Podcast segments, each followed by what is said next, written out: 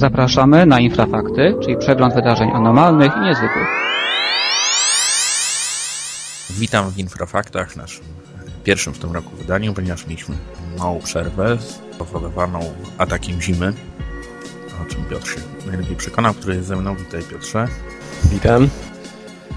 No właśnie, a propos jeszcze tej pogody, to tak mi się teraz przypomniało, bo cała Europa, praktycznie cała, cierpi właśnie z powodu ataku zimy, mrozu, śniegu i nawet mi się gdzieś przeminęły jakieś takie spekulacje, czy to przypadkiem nie jest spowodowane właśnie m.in. tą norweską spiralą, o której żeśmy kiedyś mówili, także już nawet takie teorie się pojawiają.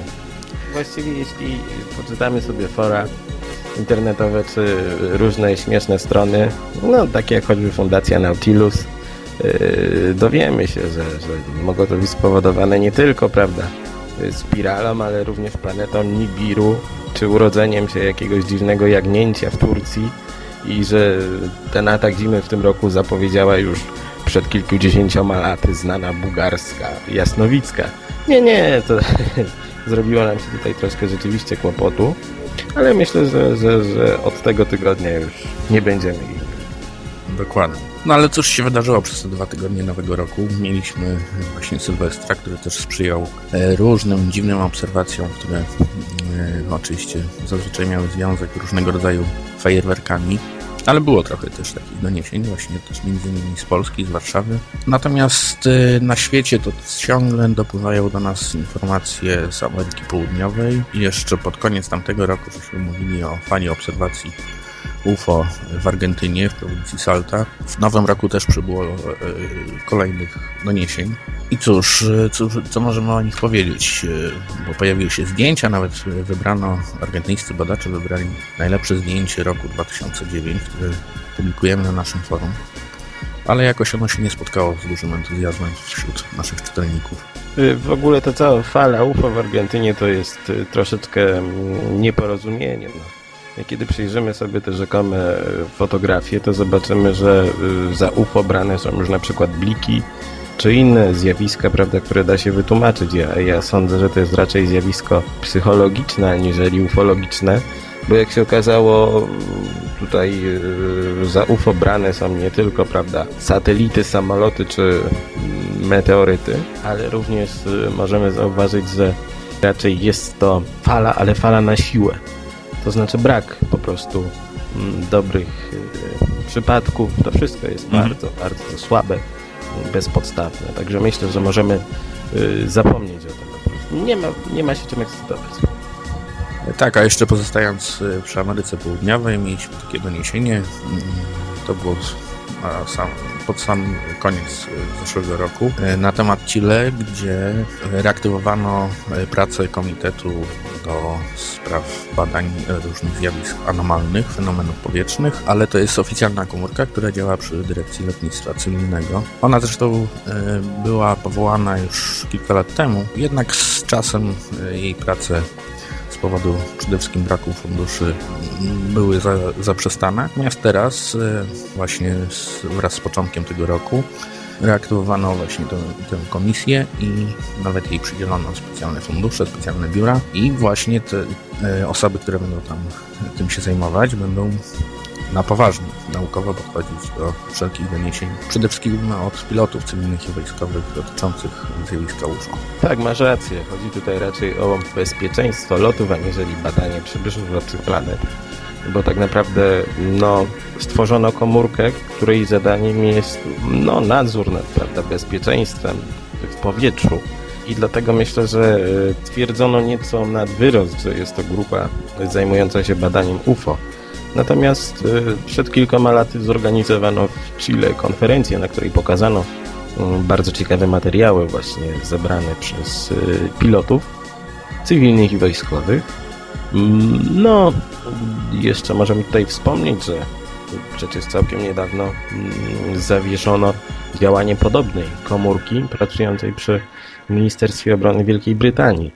Natomiast wątpię, czy kiedykolwiek powróci się do badania UFO oficjalnego już, to znaczy takiego, które będzie próbowało wyjaśnić pochodzenie tego fenomenu, nie tylko, prawda, tutaj tych zjawisk powietrznych tak zwanych, czyli fenomenów, które mogą być równie dobrze zjawiskami pogodowymi, które mogą wpływać na pracę pilotów i bezpieczeństwo ruchu powietrznego.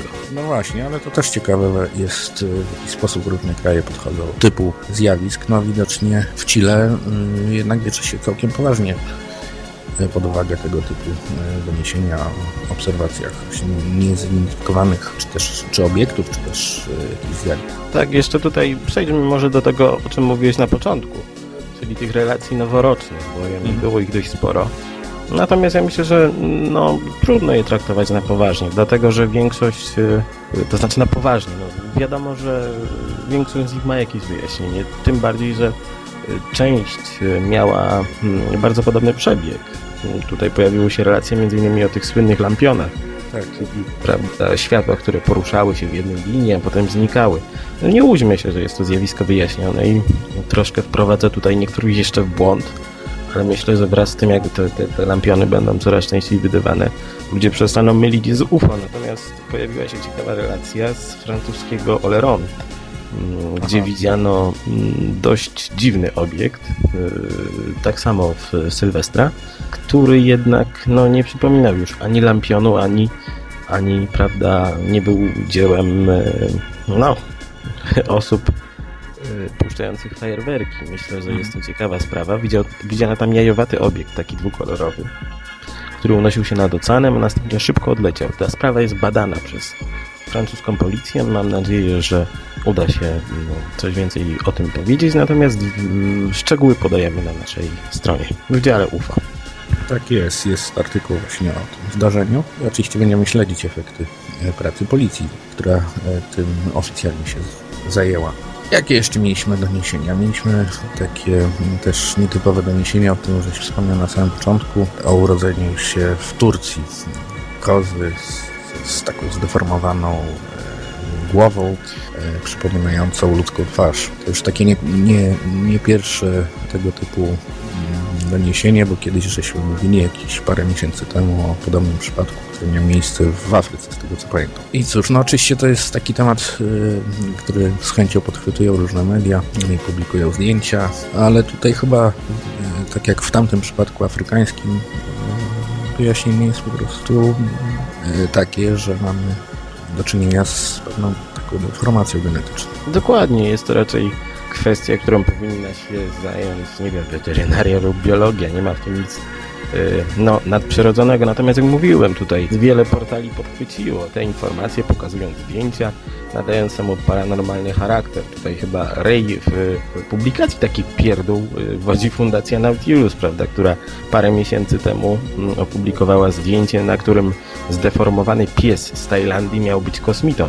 Czy to był pies, czy to był cielaczek, już nie pamiętam. Natomiast nie łudźmy się, że jest to taka najgorsza forma chyba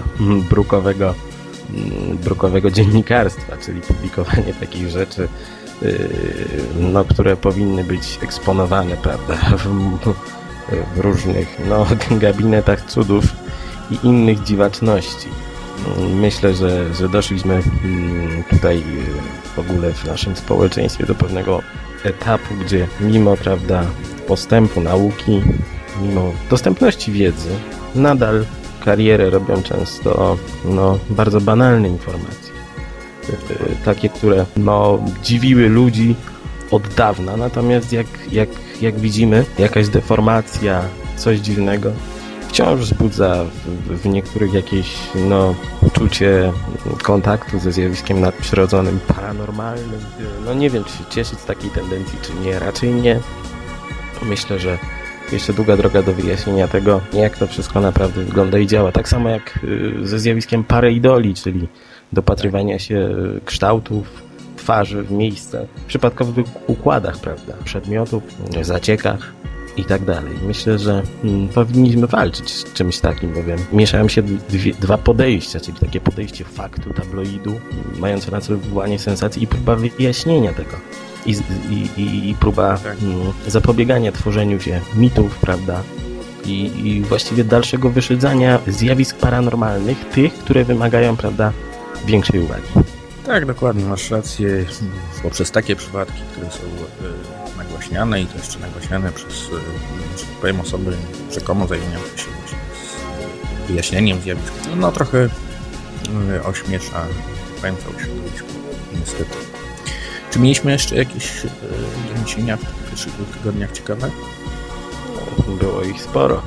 Natomiast myślę, że będziemy tutaj je po kolei analizować i przedstawiać w następnych wydaniach. Mam nadzieję, że już nam nic nie przeszkodzi. Ani zima, ani złośliwość rzeczy martwych. Dla wszystkich zainteresowanych zapraszam na nasz portal. Tak, i zapraszam również na nasze forum. Przypomnę tylko dla porządku, że w soboty i niedzielę w Radiu Wolna Media mogą Państwo słuchać naszych audycji. W niedzielę właśnie Infrafakty, w sobotę program tematyczny. Natomiast w piątki, soboty i niedzielę organizujemy czaty. Link do czata znajduje się zarówno na stronie portalu, jak i na forum. Wszelkie informacje o tematyce spotkań na czacie są publikowane na forum i zazwyczaj też na stronie głównej, na pasku. Także zapraszam serdecznie, dziękuję Ci, Piotrze. Ja również. I do usłyszenia za tydzień, dziękuję. Wysłuchaliście programu Michała Kośnierza i Piotra Cielebiasia, realizacja Grupa INFLA dla Radia Wolna Media.